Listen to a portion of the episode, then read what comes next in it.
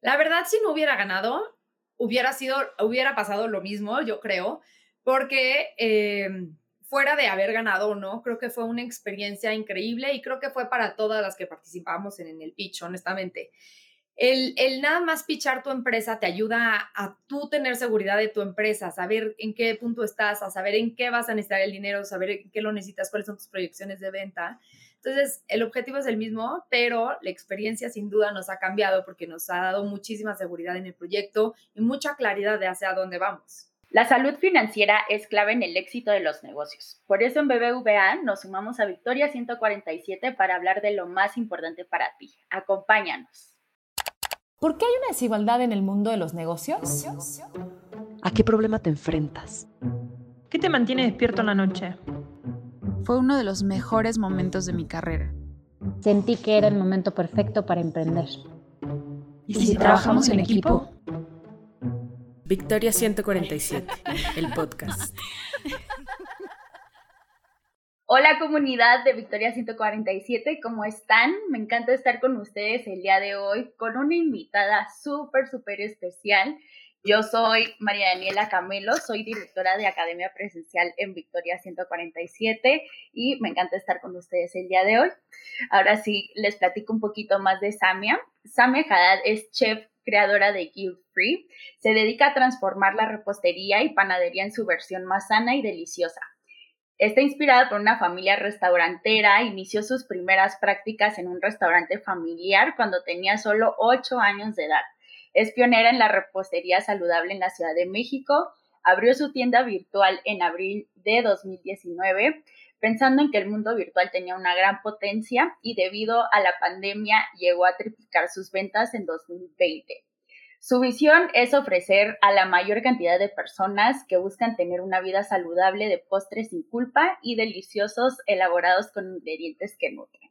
Invitamos a Samia Haddad porque el miércoles 6 de octubre, déjenme contarles que durante el Victoria Fest fue anunciada como la ganadora de la segunda edición del Pitch Contest by BBVA un concurso basado en la calificación de un pitch para emprendedoras que buscan invertir capital para sus empresas. Bienvenida, Samia, qué gusto tenerte aquí el día de hoy. Hola, al contrario, pues un honor, la verdad, muy emocionada de estar aquí. Como siempre, la verdad, padrísimo la invitación. Sammy, antes de empezar, de verdad, muchas, muchas felicidades. Fui testigo de tu proceso y, vi, te vi en las semifinalistas, en la final. Eh, fue un proceso largo y, que te tuvimos ahí eh, tascoas un poquito, pero cuéntanos cómo empezaste Guild Free, cuál es la historia detrás de tu empresa, para que conozcamos un poquito más de tu marca. Claro que sí, bueno, pues primero que nada, la verdad, feliz. El Pitch Contest fue una, una experiencia increíble llena de emociones, este, la verdad eh, me dejó muchísimo por aprender. Y bueno, ahorita hablaremos más de eso y les platico un poquito de cómo empecé. Entonces, eh, yo soy Samia, eh, soy la creadora y la fundadora de, de, de Guild Free, en donde transformamos la repostería y la panadería en su versión más sana y deliciosa. Y les platico un poquito. Soy, empezamos en abril del 2019 con Guild Free y surge por varias, varias cosas de chiquita como que vengo de una familia muy restaurantera, nos encanta la comida, nos encantan los sabores, somos muy exigentes con los sabores. Entonces eso me funcionó muchísimo y como escucharon en, la bio, pues empecé desde que tenía ocho años en un restaurante de mi abuelo a hacer de todo, no nada más repostería, eh, con una tía también chef que también hace todo. Eh, iba los viernes, me saltaba clases, iba los viernes con, con su profesor de repostería y hacíamos de todo. Entonces siempre ha sido la, mi pasión la cocina y además de eso también los números. Entonces me encantan las matemáticas y cuando decidí estudiar algo, decidí estudiar una licenciatura en actuaría, que es como un matemático aplicado. Entonces eh, sentía que era más fácil después estudiar cocina, lo cual fue así y es un gran alivio porque también las matemáticas han sido una gran herramienta en mi carrera. Y también eh, crecí con esto de comer muchísimo, entonces como que de chiquita también además tuvimos como una infancia un poco problemática en una etapa y empecé con muchos problemas alimenticios cuando era chiquita. Me encantaba comer, pero al mismo tiempo pues lo reflejaba en mi cuerpo y entonces pues un rollo ahí y además como muy emocional. Entonces me, me estudié la carrera, eh, tuve muchos problemas hasta más grande como hasta los 19, 20 años estudio la carrera y después de terminar la carrera me caso y estudio dos cosas que son fundamentales en, para Guilfrey y para mi vida eh, en, lo personal. Estudio eh, Health Coaching, un diplomado en, en, salud, que empiezo a entender ahí como los principios básicos de la alimentación, de cómo los alimentos reales eh, o nos podemos sanar a través de la comida, bueno, cosas increíbles. Y fue en el, momento, en el primer momento en donde hice un clic real como con sanarme a través de la comida y no como un castigo a través de la comida. Entonces me costaba mucho trabajo como encontrar estos productos saludables que, por ejemplo, iba a Estados Unidos y iba a Whole Foods y me traía todo Whole Foods a mi casa. Me encantaba.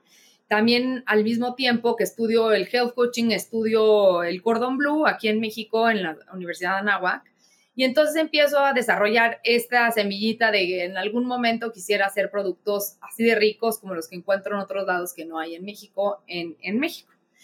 Y ya, pero tengo a mis hijas, pasa algún tiempo y cuando mi hija chiquita ya tiene dos años, digo, ahora sí es momento de hacer mi sueño realidad. Y entonces me pongo a hacer millones de recetas, a inventar miles de cosas. Eh, obviamente las primeras creaciones estaban asquerosas, horrorosas, todo el mundo me decía así de, no, o sea, mi esposo me decía, la verdad, ni las moscas se paran en tus postres, amor, le tienes que echar ganas. Y ya, pues la verdad, este, a través de, de, de, experimentar, pues me volví como muy buena, empecé a conocer los ingredientes con los cuales podía sustituir ciertas cosas y así, y poco a poco fuimos este, perfeccionando, y en abril del 2019 es cuando ya me decido a lanzar Guild Tree por primera vez. Oye, cuéntame algo. ¿Traías, o sea, desde que te involucraste a los ocho años en el negocio y todo, sientes que ya traías desde chiquita como ese gen emprendedor, o sea, como ese piquetito para emprender?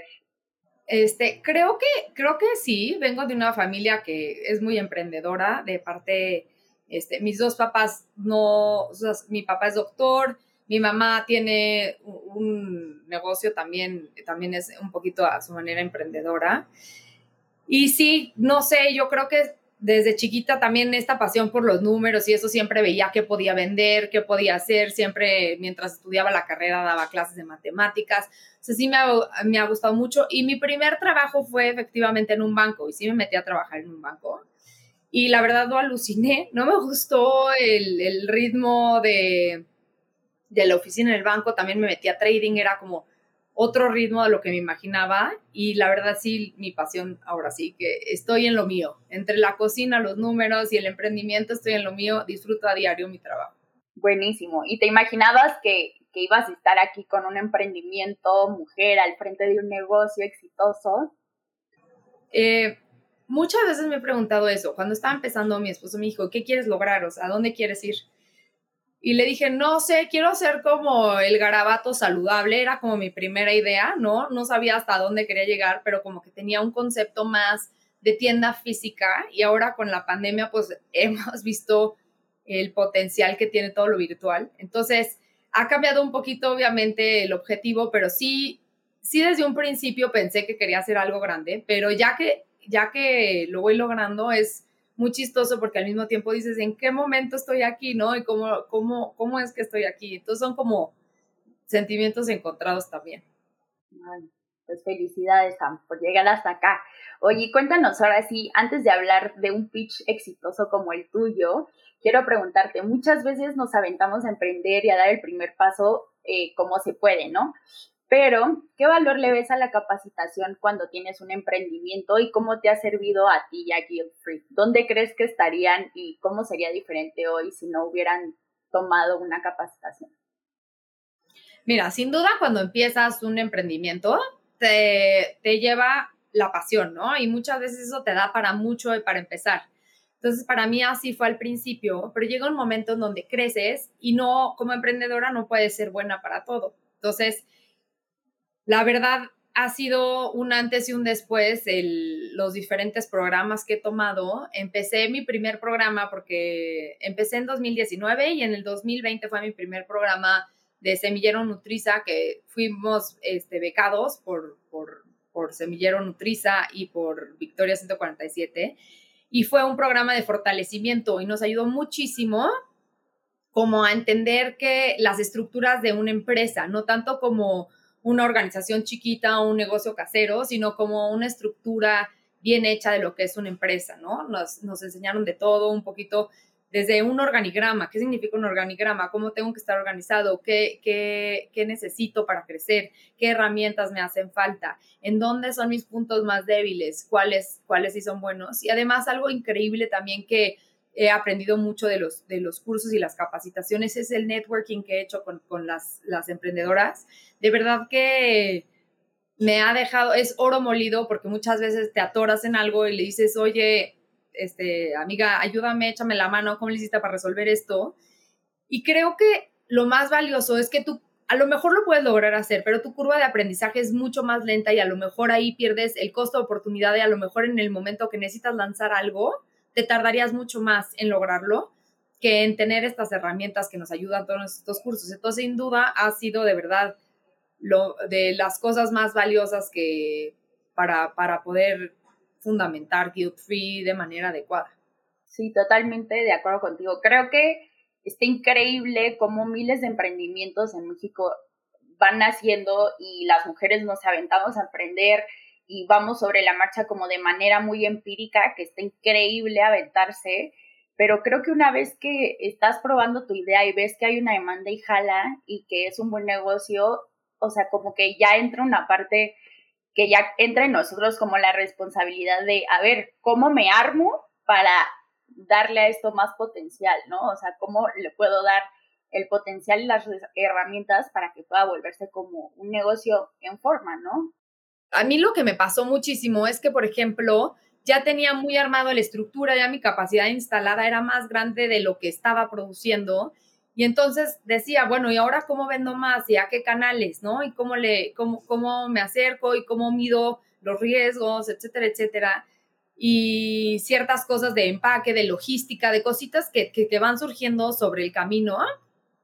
Y definitivamente fue como abrirme los ojos. También en el, en el, en Semillero también fue muy impresionante porque habíamos dos emprendedoras y en todas en diferentes etapas, ¿no? Entonces te podías acercar a la que llevaba 10 años en su empresa, que llevaba mucho más conocimiento de muchas herramientas o muchas cosas y le decías, oye, ¿cómo te fue con este canal de venta? o ¿cómo hiciste esto?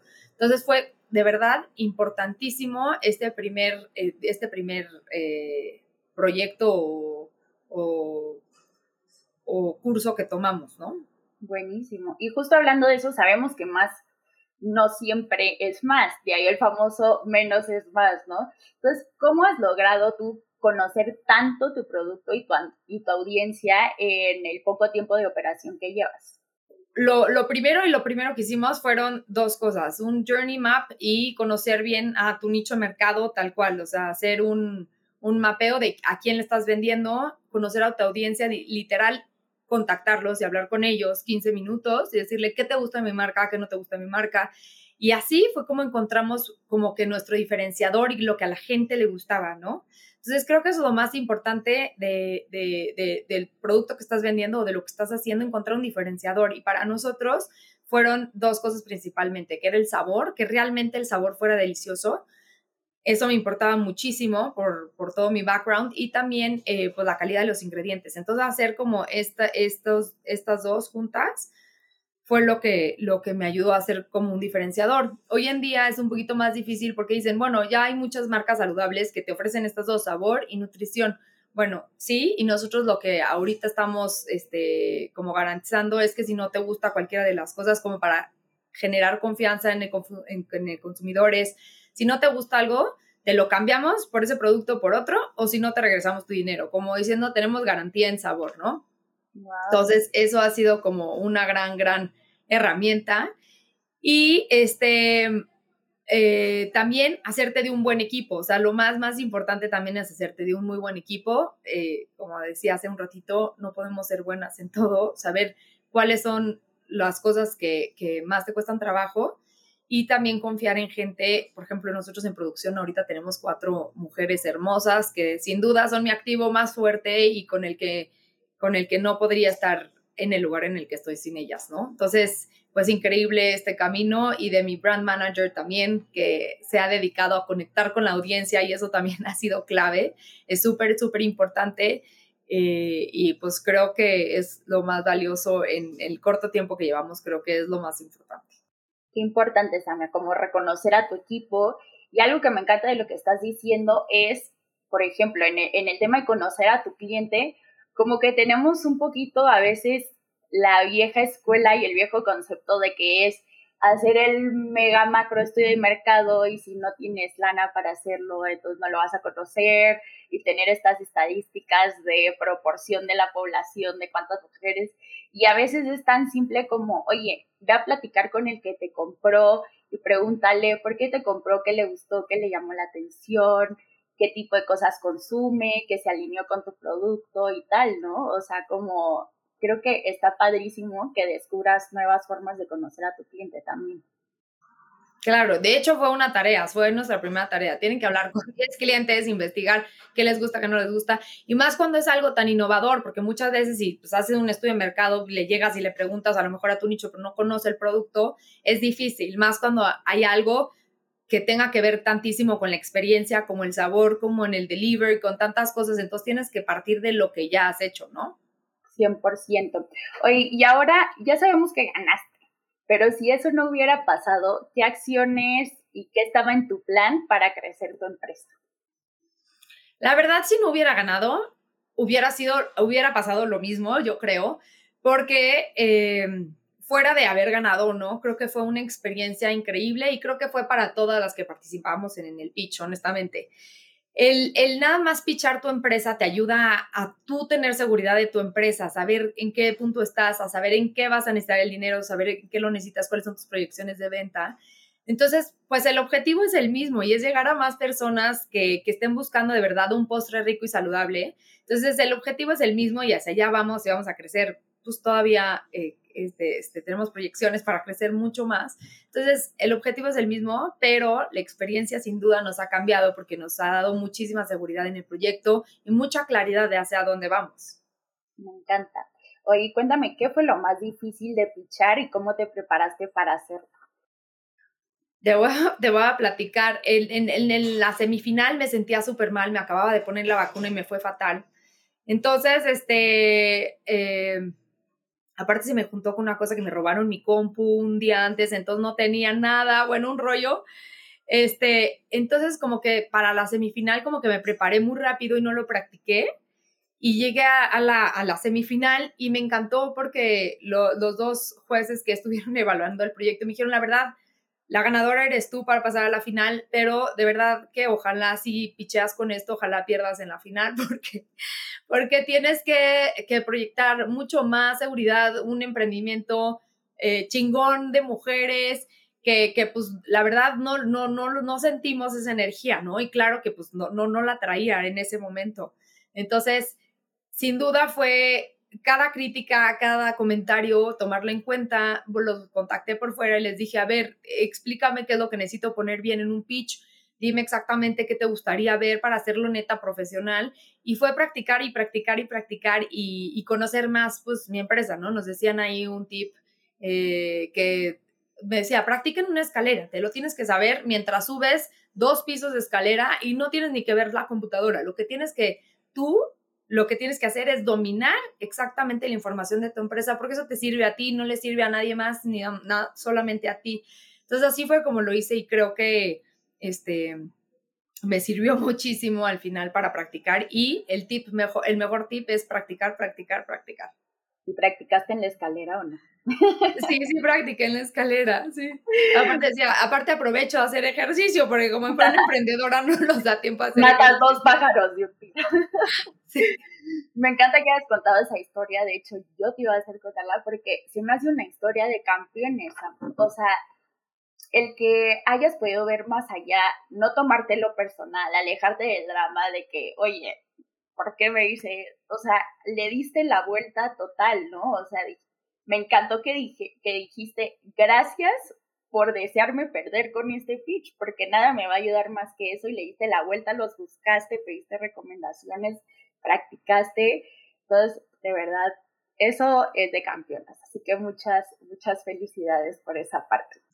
No, pues creo que es indispensable para en un emprendimiento no tomarse las cosas personales, o sea, porque no hay nadie que nos quiera más que la gente más cercana y, yo siempre, yo siempre digo como que mi lema es destruyeme, o sea, entre más me destruyes, más fuerte me convierto porque si no lo tomas personal y ves qué acciones tomas realmente para cambiar las cositas en las que no está gustando a, desde tu cliente hasta dentro de esto o dentro de cualquier curso, pues no hay manera de mejorar. Entonces soy fan de que, de que los comentarios negativos recibirlos y transformarlos a algo positivo, como dices.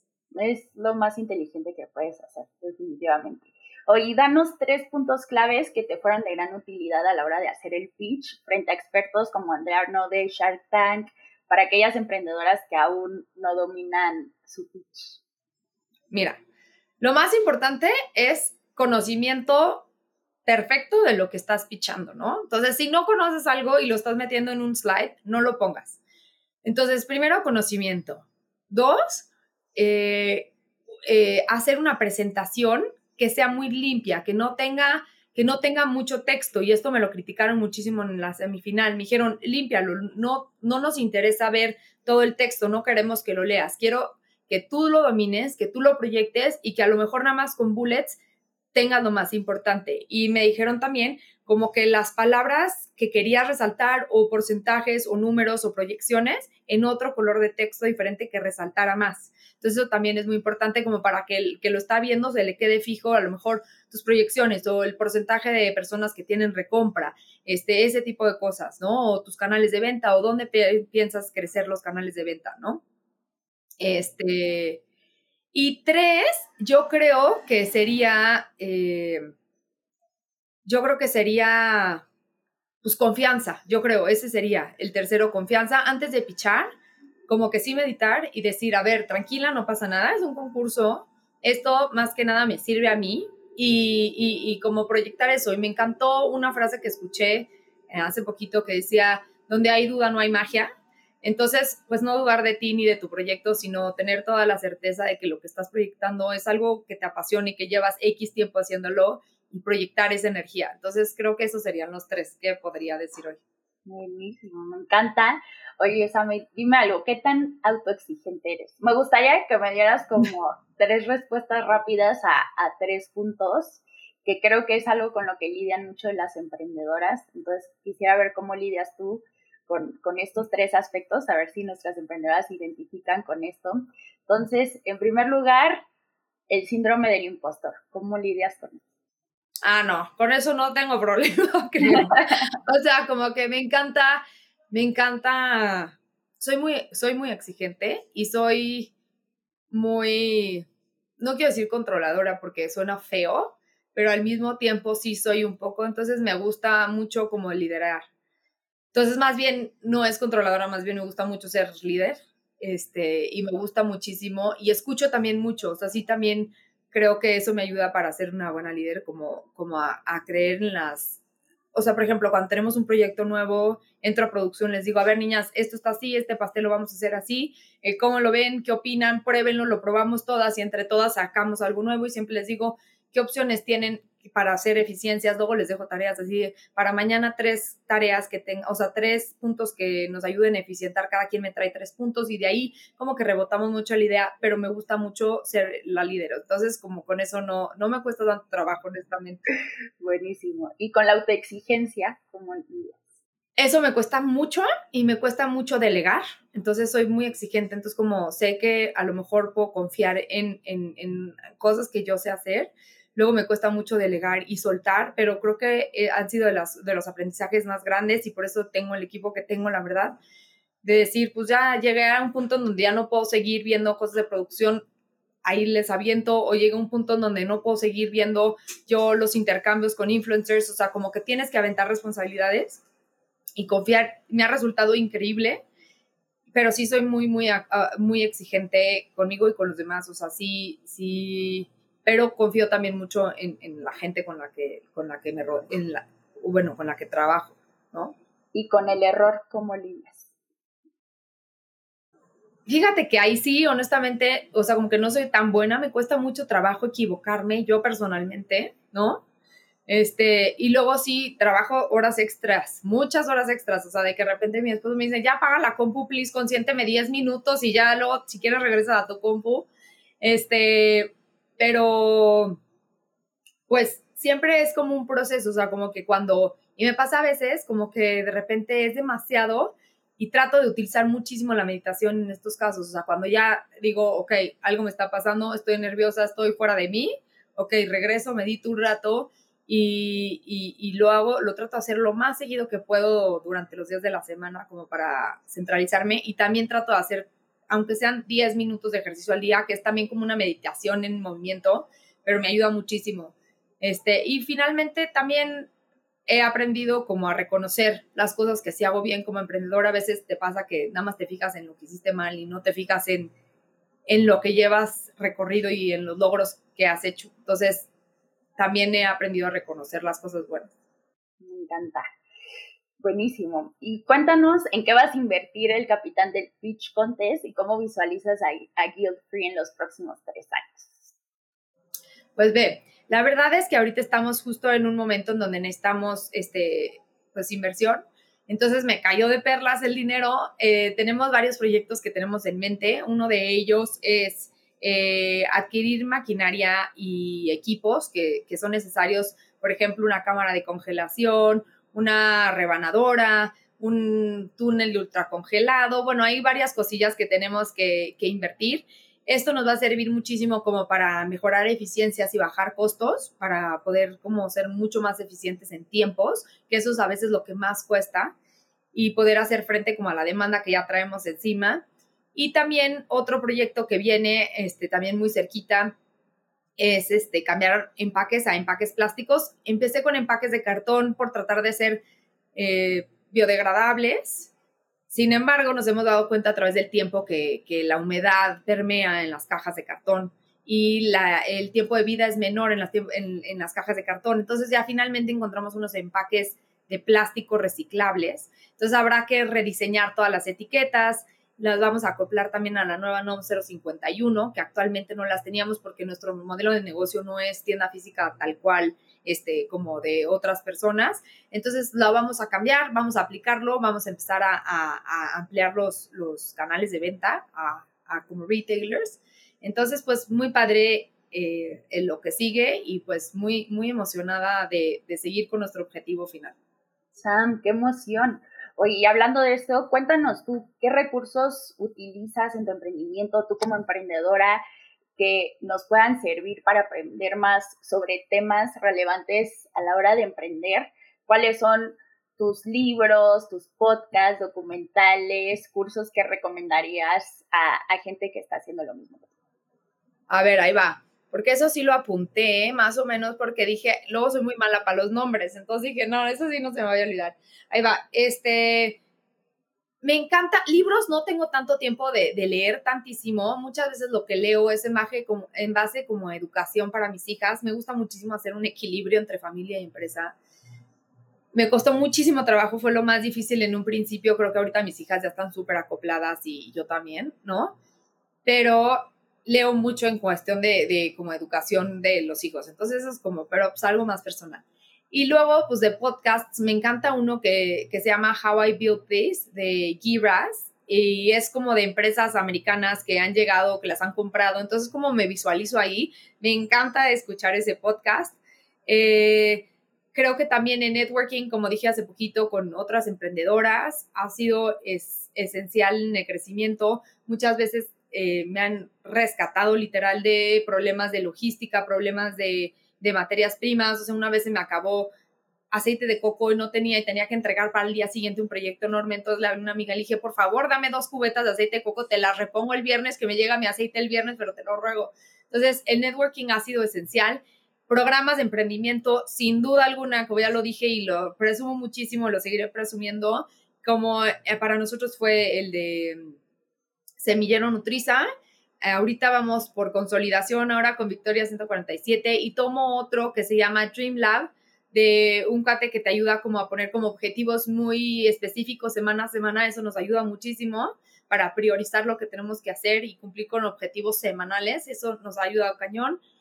También tomé uno de finanzas en, con Victoria 147 que se llama Impulso Real, también espectacular, se trataba como de, justo de proyecciones financieras, de las palancas de, aceleramiento, buenísimo, buenísimo. Y, este, y también la parte emocional, es lo que ya les platiqué, pero tratamos de, bueno, trato mucho de meditar, de estar tranquila, de y de llevar un equilibrio en mi vida, que es lo más difícil honestamente para mí, o sea, porque me gusta tanto y me apasiona tanto el trabajo que si no tuviera hijos y esposos sería peor de workaholic de lo que soy, entonces pues yo creo que esas son las cosas que, que más me ayudan a complementarme. Qué importante este último punto que dices, porque creemos que si nos desbordamos trabajando, es como algo como que lo tomamos positivo para el emprendimiento, ¿no? Y no nos estamos dando cuenta de cuánto en verdad estamos afectando al emprendimiento porque si lo hacemos a nuestro costo, somos el activo más importante del emprendimiento, ¿no? Entonces, o sea, acaba siendo un costo realmente que terminas pagando si no tienes ese balance. O sea, está sumamente relacionado y vinculado cómo estés tú como emprendedora con cómo está tu emprendimiento, ¿no? Entonces, me encanta que menciones esa última parte que va muy relacionada con el cierre de esta conversación contigo. Entonces, para cerrar, Sam, me encantaría que nos dejes con un mensaje de qué te gustaría dejar a quienes nos están escuchando y rescatando lo que habíamos estado platicando anteriormente de, de cómo eres en estos puntos difíciles del emprendimiento. Ya ves que suelen decir que te hables cuando estás en una situación difícil como a como le hablarías a tu mejor amiga, ¿no? Porque luego somos buenísimos aconsejando a los demás, pero no a nosotros mismos, ¿no?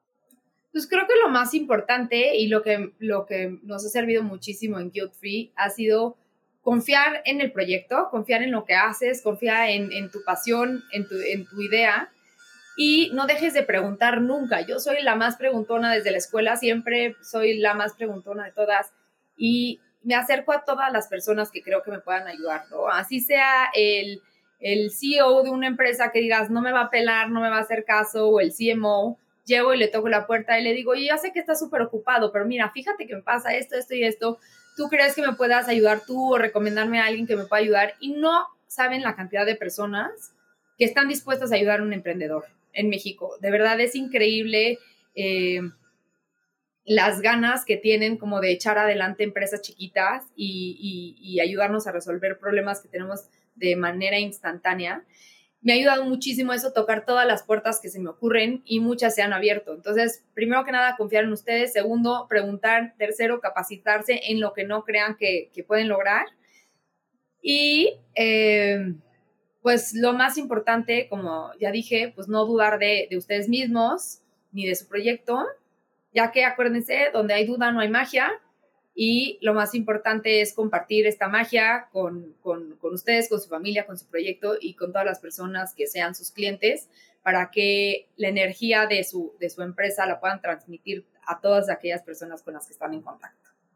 Buenísimo. Sam, pues qué gozada, qué gusto haber estado en este espacio contigo. Me encantó compartir, que nos compartieras todas tus experiencias, tus consejos, cómo vives esta etapa. Entonces, de verdad, muchas, muchas gracias por haber estado en el podcast de Victoria 147 con nosotros.